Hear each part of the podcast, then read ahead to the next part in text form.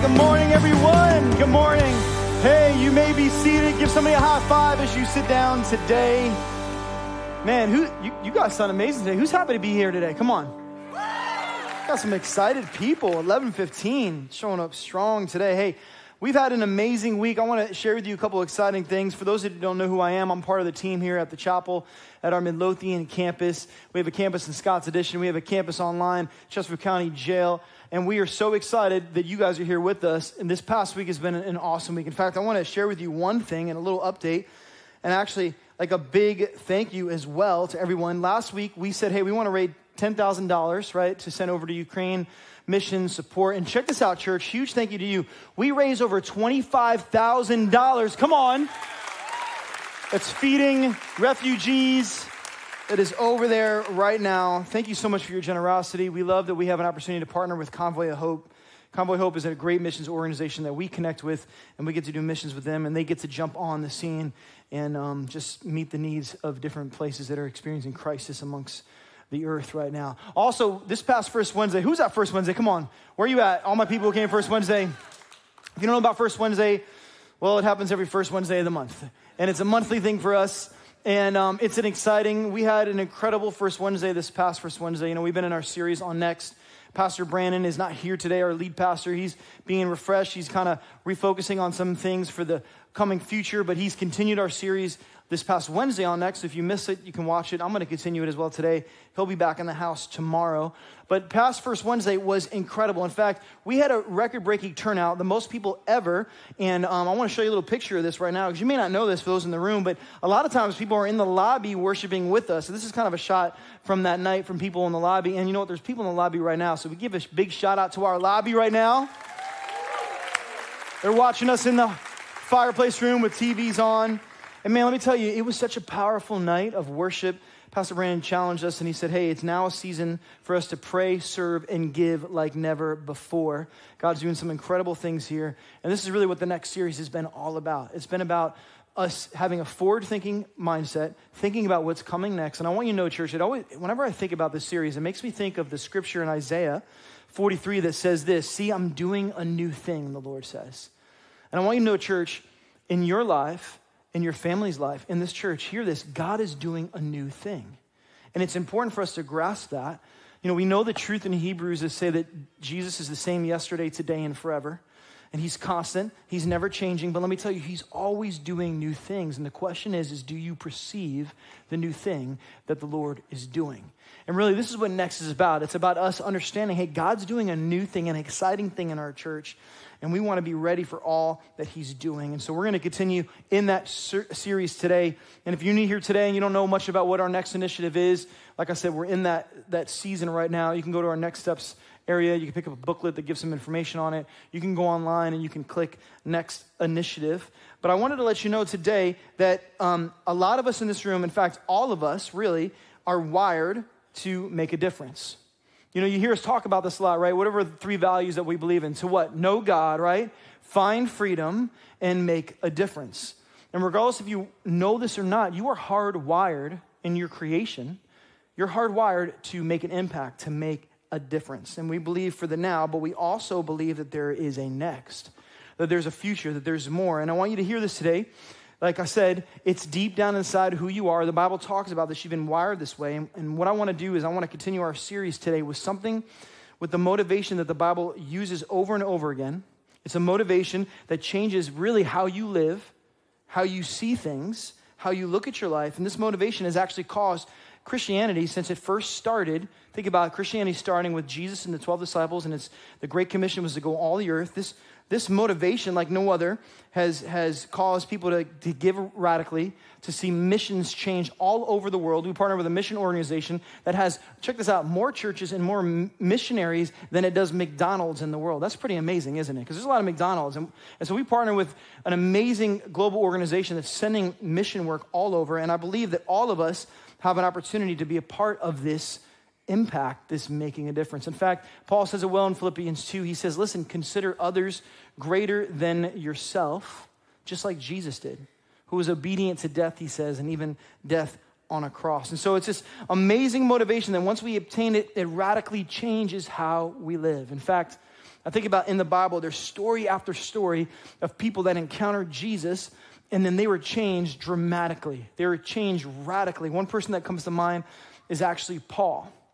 Paul is someone who wrote the majority of our New Testament, wrote a lot of the, the books that we talk about, the ones that we've even had in some of the series, like Philippians, Ephesians. He was writing to churches, he was writing from a place of prison.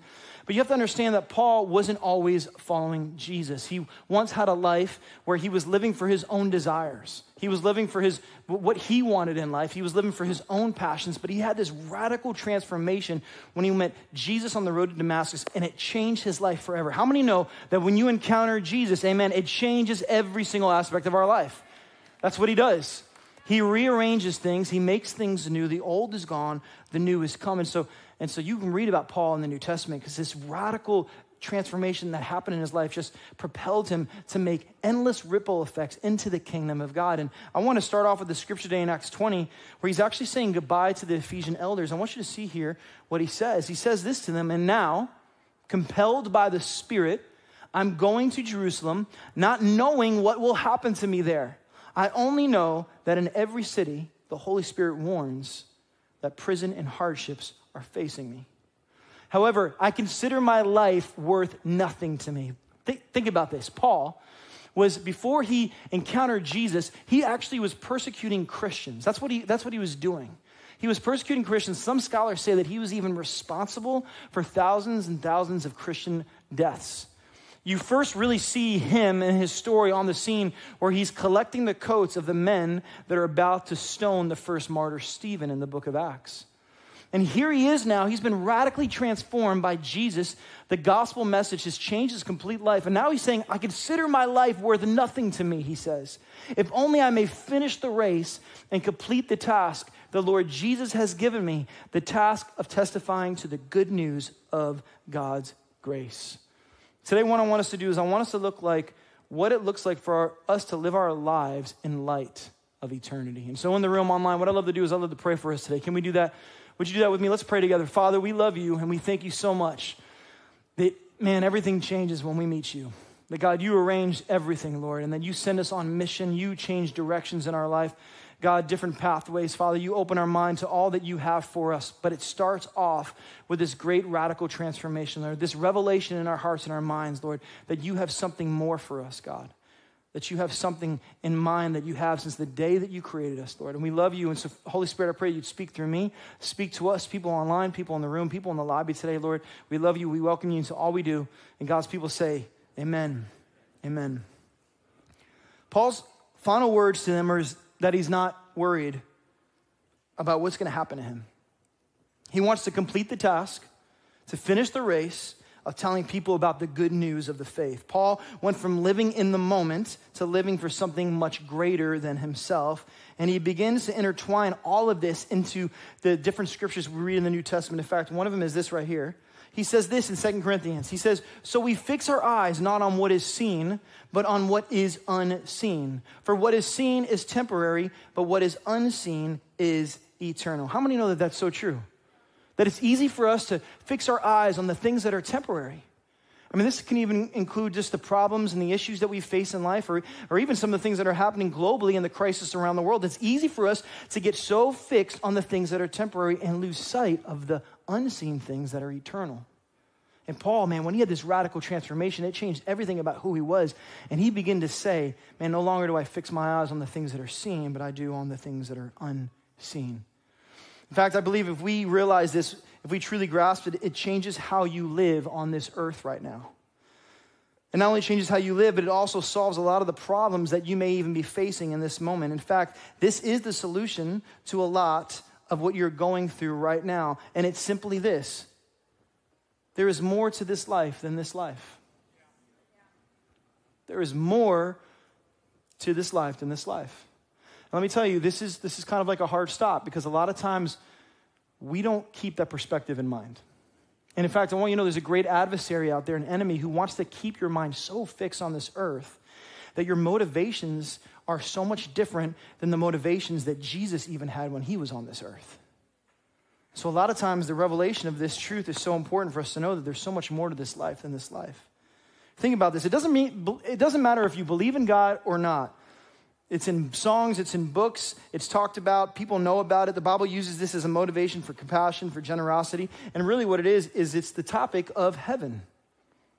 Eh, no matter if you believe or if you don't believe, everyone has heard the term heaven. They've thought about the afterlife. They've thought about what is to come when this life no longer is here. One day, the truth is this about heaven we will see God and we'll stand before Him face to face. And we have this small window of time on earth. In fact, the Bible calls it like a vapor in Ecclesiastes. It says, it says, but it's a puff of smoke. It says it's so quick. We have this small window of time on earth to live in such a way that it actually makes a difference eternally. Like that's what we have. That's what we've been given. And it's short. You know, you can read through all the scriptures and see that many stories about touching people's lives and making a difference. It usually begins with this motivation, which is, which is heaven. That's why we even hear, like, don't store up your treasures right on earth, store them up in heaven. You know, I've been doing ministry for like over 15 years. I was kind of raised in church, and, and I've had opportunity to walk alongside a lot of families that have been in crisis. In fact, I want to let you know we love what we do on Sundays as a church. We love the ministry that we get to do. We love small groups. But I also want you to let you know as a team that we love, it's an honor for us to walk alongside families who are in the midst of crisis or in the midst of loss. And um, I learned at a young age how precious that is um, to walk alongside families. But you know, it's very interesting when you're, when you're near people who are experiencing loss or experiencing death. Um, because you really begin to get, get an understanding too of like where we may anchor our hope, where we may anchor our, our understanding of what is to come. You know, I, I was kind of just brought up to this realization recently because my grandmother just passed away in January of this year. She was 96 years old, and I got a chance to go visit her at Thanksgiving at my uncle's house in Pennsylvania. And she's 96 years old, but listen, don't let her age fool you because she was cooking all the Thanksgiving meal for everybody, all right? And um, she's this, this little small German firecracker, okay? You can't get her down. We called her Tough Cookie in the house because she was just a tough cookie. She like could handle anything and, and didn't matter. She wanted to serve people. And, you know, my uncle has like a ministry there where they invite people into their home that don't have a place to stay for the holidays. And, and she just loved to serve people and cook meals for people. It's like what she loved to do. And she would serve everybody first before she even ate a meal. And, you know, a few weeks after, um, she actually took like a, a quick turn later on through the holidays, and she ended up in the hospital. And, you know, of course, we knew she was 96 and she lived an amazing life, but we were praying and believing, man, hey, you're going to pull through this and you're going to cross over to 100. And, and my mom reached out to me and she, she said, hey, Lala, that's what we call her. Everybody has a name for grandmas, right? So we call her Lala. And everyone, and my mom said, hey, every, she wants all the grandkids to call in and pray for her. And so I was like, man, I'm excited to pray for her. I'm going to pray that she has a miraculous turnaround and she gets to cross over into 100. You know, so I get on the phone with Lala and I'm like, Lala, I'm so excited to pray for you. She goes, good. Here's what I want you to pray. I want you to pray that I get to go see Jesus now. That's what she said. And, you know, for a moment, it, it took me back. And I'm like, man, I, I, was ready to pray that you cross over into 100. You know, I was ready to pray that you're going to come. And she's like, no, I want to I wanna go see Jesus. I want to go see Jesus. You know, it's interesting she, she passed away on January 6th, and, and at the funeral, you got a combination of people who were crying, but it was also joyful, and it was this, this moment of celebration. I want you to know there's something different with people who live with this understanding of the great blessed hope. Like we have this blessed hope that this life is not just all there is. Like we actually get to be in eternity with the Lord. And so a lot of times what happens is, is we fix our understanding on things that are just temporary and it causes us to approach life in a much different way. But when you fix your mind on things that are that are unseen, that are eternal, it changes the way that you look at things. In fact, studies show that 96% of people believe that there actually is an afterlife. But they believe this, I want you to understand because Ecclesiastes 3:11 says that God has set eternity on the hearts of every man. So, the heart of every single person, there's this God sized desire for eternity. Now, some of us fill it with more of God, but some of us will fill it with things of the world and get satisfied for a moment, but then it doesn't last long. You see, all of us have been given this longing for eternity. So it makes sense why 96% of people, no matter if they're atheistic or whatever, they, they believe there's some type of afterlife. But we believe that this is something that we get to do and celebrate together with Jesus. So here's what I want to give you today there is a life beyond this life, and we get to invest more into it today. And I want us to see how we do that because here's the first one right here because heaven, not earth, is my home. Come on, how many believe this today? Heaven, not earth, is my home. Man, if that's all we get from today, we can walk out and be okay with that. Because we are just passing through, people. We're just here. It's just temporary. You know, if you're like, man, I, I, need a message of hope today, I, I need a message of encouragement, this is our message of encouragement that this life is temporary and that one day we get to be reunited with the Lord in eternity.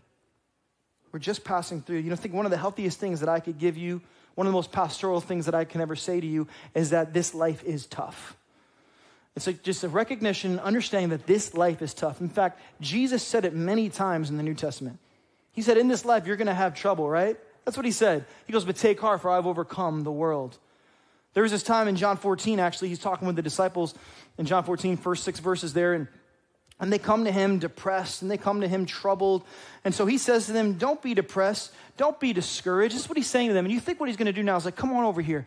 I'm going to lay my hands on you and we're going to have a great miracle. And here's the change, the miraculous things that are going to transform in your life and your heart. And here's what he says to them in John 14 He goes, Don't be depressed, don't be troubled.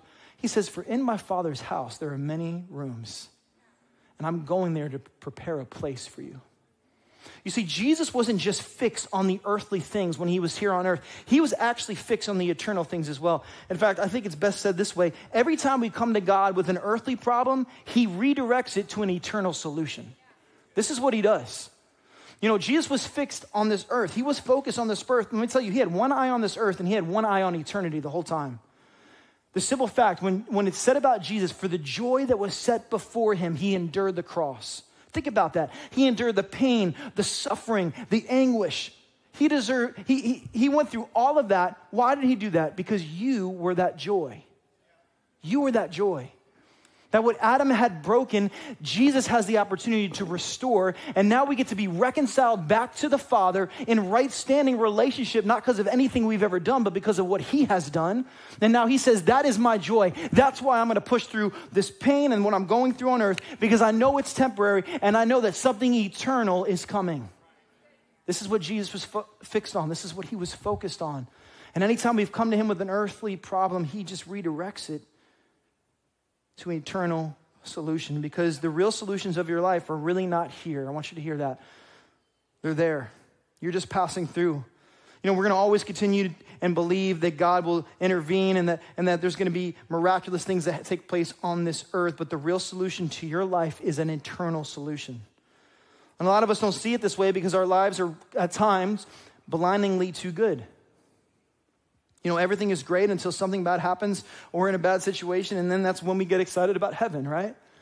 You think about the writings of Paul, like we're talking about. You know, people can say, like, man, Paul was a great man of faith, you know, and he was. Paul was, man, he, he loved the Lord, he was. But listen, half the time he was writing these scriptures, he was in prison all right? He was getting beaten, whipped. He was ready for heaven, okay? This is why he said it's better to be uh, absent in the body because I get to be present with the Lord, right? It's because he was facing some hardships in his life and he was reminding himself of a great reward that was on the other side. He was remind, reminding himself of the prize that he get to press on towards. In fact, he says this in Philippians. He says, Many live as enemies of the cross of Christ. He says this their destiny is destruction. Their God is their stomach. Pretty much, he's saying their desires, their wants, that has become their God, their pleasures. That's the thing that drives them. And I want to tell you, there's nothing wrong with enjoying thing, enjoying things. There's nothing wrong with having pleasures, but when they become your God, when they're the thing that motivate you, then it actually becomes a small g God instead of the God who's directing and living your life. And he says, and their glory is in their shame. That's why they're enemies of the cross. Their mind is on earthly things, he says. But our citizenship, come on, say this with me. Our citizenship is in heaven. And we are eagerly awaiting a Savior from there, the Lord Jesus Christ. Man, I'll tell you right now, I've been just processing this message all week long, and it's been a great reminder to me of what it looks like to, to redirect our focus because, man, heaven, not earth, is my home. You know, the second thing here that I think is so important for us to grasp is it's because the line is actually longer than the dot. It just is. And again, it's a, it's a reality we have to wake up to. In fact, I have this image here that I think is so helpful for us. Your life is this dot. This, this is your life. Like, take that in for a second. Think about this. Now, it's hard for us to ever think in the context of eternity because we're not in eternity. We're only focused on what's happening here in the temporary. But this is your life, and it's, and it's small, right? And it's finite. But this line is long, it's continuous, it's infinite. And a lot of times we invest so much on the dot and we lose sight of eternity. We lose sight of what's to come. A motivation in scripture that we see time and time again is the prize that was awaiting these forerunners. It was the prize.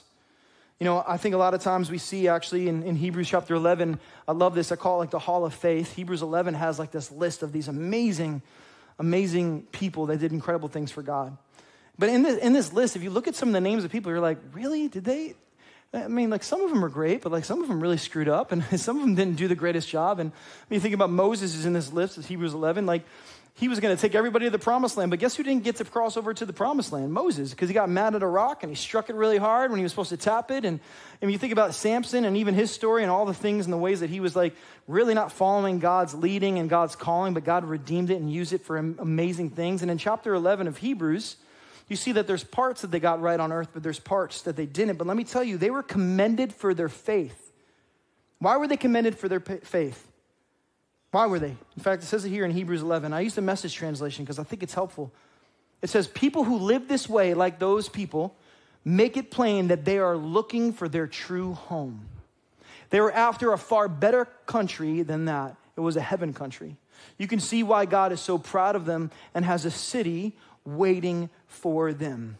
All of them had another focus. It was another life. It was another home. And if we're honest with ourselves, many of us don't like the topic because we've convinced ourselves that earth is better than heaven.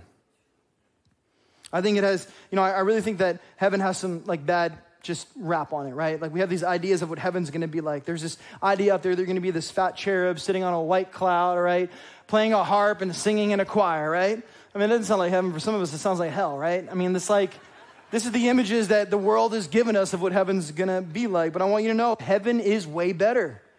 Man, heaven is way better. What God has, what He's preparing in that place for us, it is way better. It's not like any of that. In fact, He's saying, I'm creating a new heaven and a new earth. That's what He's saying and it's going to be a perfect earth, right? There's going to be perfect weather, perfect everything. It says that the lion and the lamb are actually going to lie down next to each other. That means that the lion who has this meat eating instinct is going to be like snuggling up next to the lamb now, right? There's going to be no more traffic on I 95 for all of our commuters. Come on.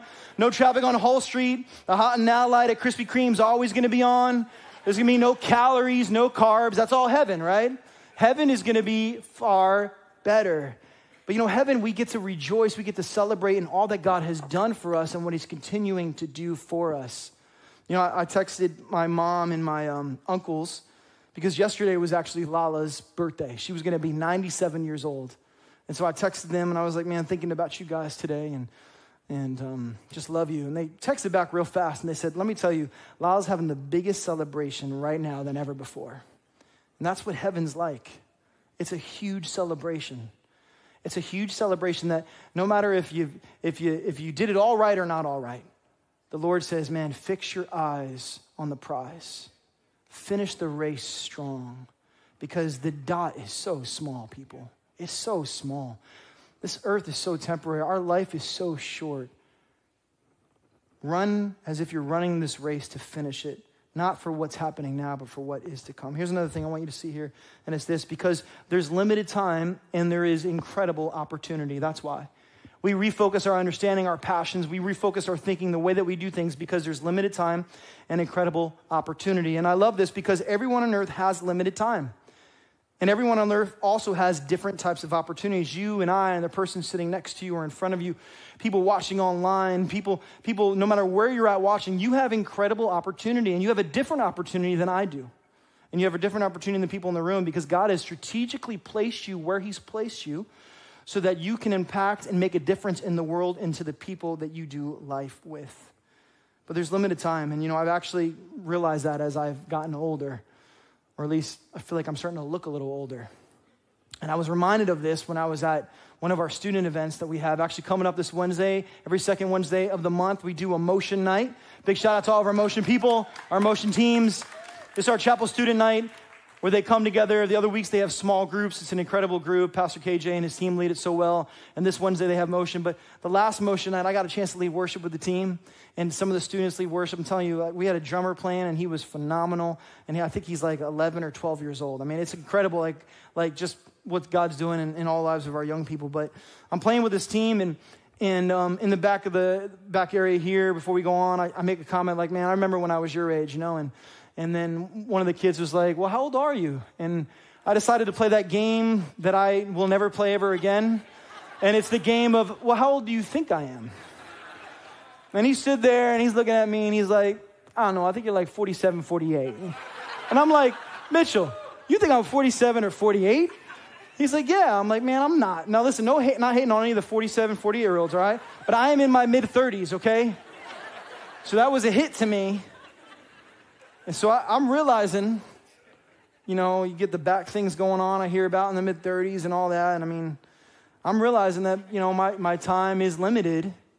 But you start to understand, man, well, it doesn't matter what your limited time is. We all have limited time. Think about the great opportunities that God is placing in front of you right now to impact the world around you, to make a difference.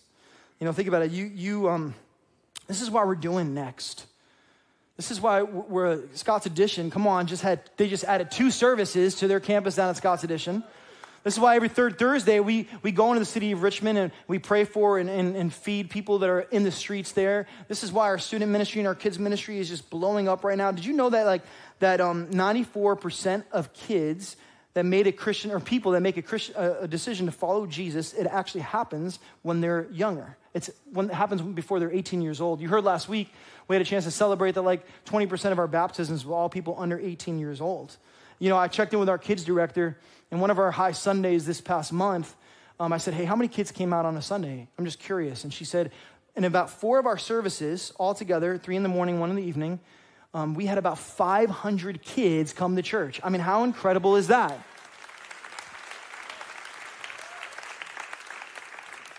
You know, what's happening in Chapel Kids is a big deal. What's happening in our student ministry, our young adult ministry, they, it is a big deal what God is doing. God has created some incredible opportunities for us. And, and I want you to know as a church, listen, we don't have any needs. We just have lots of vision here. That's what it is. We will always have more vision than we do resources, but it's because we have incredible opportunities. And, you know, for those of you newer, we're, we're talking about this next initiative right now, and I, and I want you to hear this from my heart. Man, we are responding to a move of God. I want you to know that today.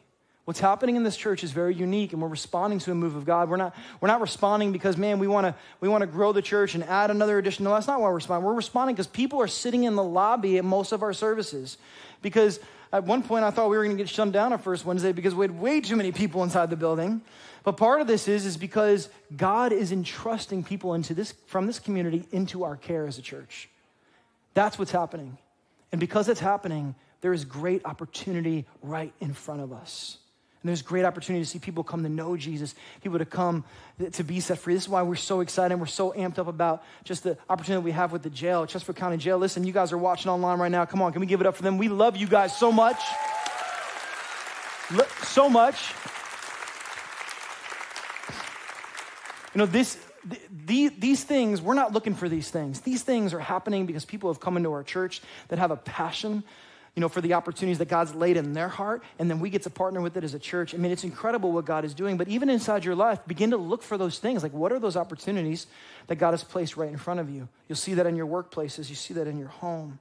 In fact, it says this right here. I think it's important. Be very careful then how you live, not as unwise, but as wise, making the most of every opportunity, making the most of every conversation, making the most of every single decision that you make, every opportunity because the days are evil, or the days are numbered, or the days are short.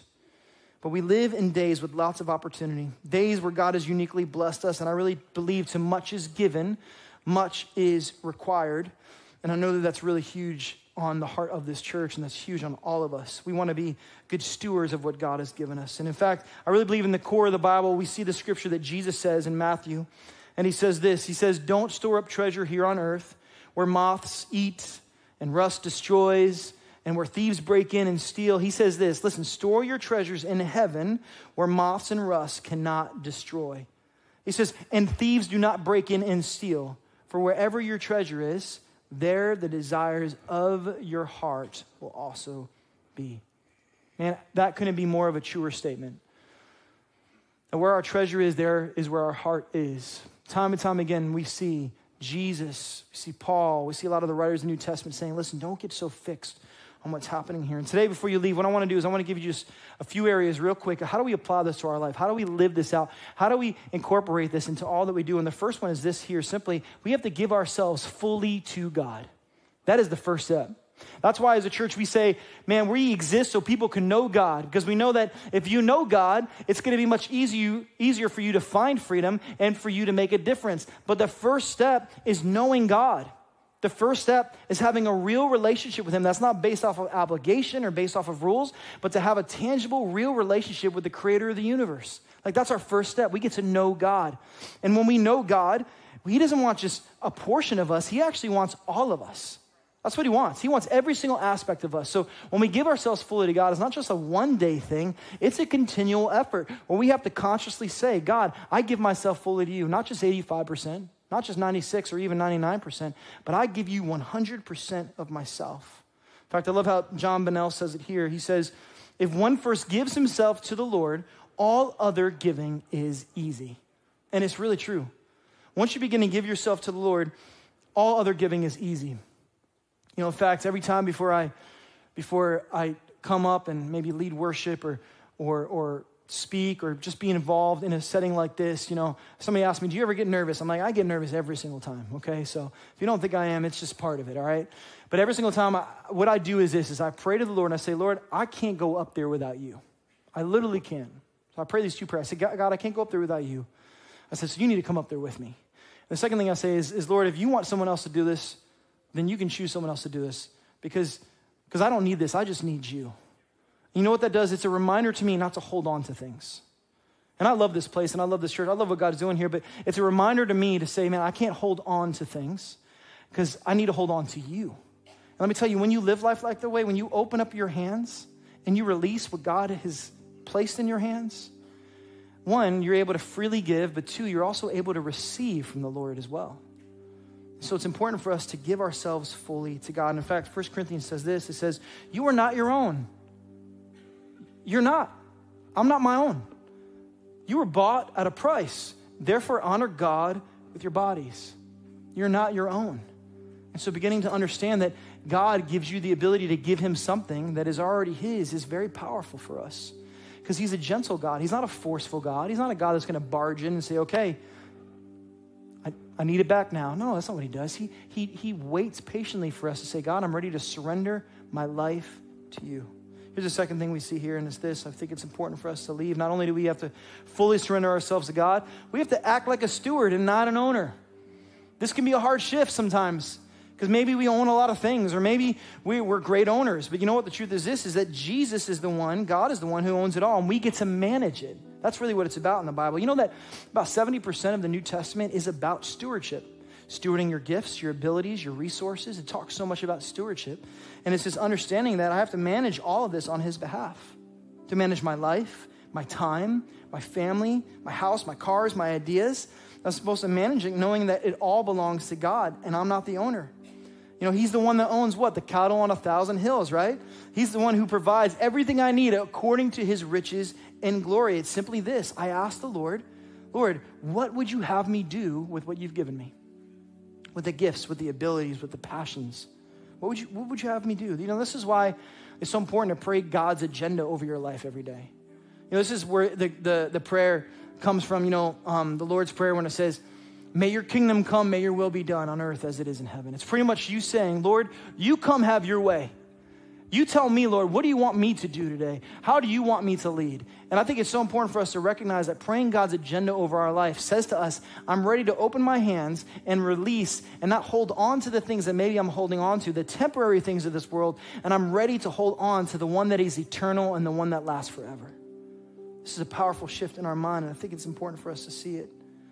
You know, I think the psalm is so key. It says this the earth is the Lord's and everything in it the world and all who live in it. I feel like we should like have this posted in our kitchen, right? We should have this posted in our car. This should be a reminder. It's a, it's a humbling reminder that everything in this earth is the Lord's. that it's all His. So not only have to be a good steward of it, here's the last one right here. We have to start to view everything through the lens of eternity. You know, this past week, I've been just just mulling over just the message preparing for today, and and and of course I know these truths, but I was reminded so quickly, man, how much I focus on the dot. How much I'm just focused on the earthly things. And and I realized, man, I gotta switch lenses. I gotta start seeing the conversations with my wife, with my kids, with with the, the people I work with, with the people I interact, with, my neighbors. I have this, this amazing new neighbors that just kind of moved in and, and we've connected recently. And I'm like, man, I got to see everything through the lens of eternity. So vital for us to do that. And when I see things this way, I want you to know it changes how we interact with the world around us. I need to live that every single day of my life. In fact, in Hebrews 11, it says this about Moses. It says that Moses chose to be mistreated along with the people of God rather than to enjoy the pleasures of sin for a short time. This is Moses who was living in Egypt. He decided to trade all of that. And it says here, he regarded disgrace for the sake of Christ as of greater value, greater value than the treasures of Egypt because he was looking ahead to his reward. He could have stayed and lived in Egypt, but he chose to look ahead. He chose to look at what was next, looking ahead to what was forward in front of him. You know, there's this game I love to play when I was a kid, but it was one of those games where like it either went amazing or went horrific, and it's Monopoly. Anybody can relate to Monopoly? Come on. It's either amazing or it's the worst thing ever. You're either like excited or you're flipping over. Them. I don't know how it is in your house. Maybe in my house, you know, my brother is always playing with them. I didn't like the whole alignment thing, you know, training property, making up your own rules, putting money on free parking, whatever. Listen, there's rules for a reason, okay? Stick to the rules. I know I probably need some counseling over Monopoly. But you know, Monopoly has this really good principle in it, though. You know, you're building these homes, you're building these hotels, you're acquiring all these property. You know, everybody wanted the railroads, right, or utilities. So smart. Get the railroads and the utilities. That's so smart. You know, everybody. So you're acquiring these properties, you're putting them, and you know, you're you're gathering the money, and but there is this amazing just value that you learned at the end of Monopoly, and that is this: is that in the end, it just all went back into the box.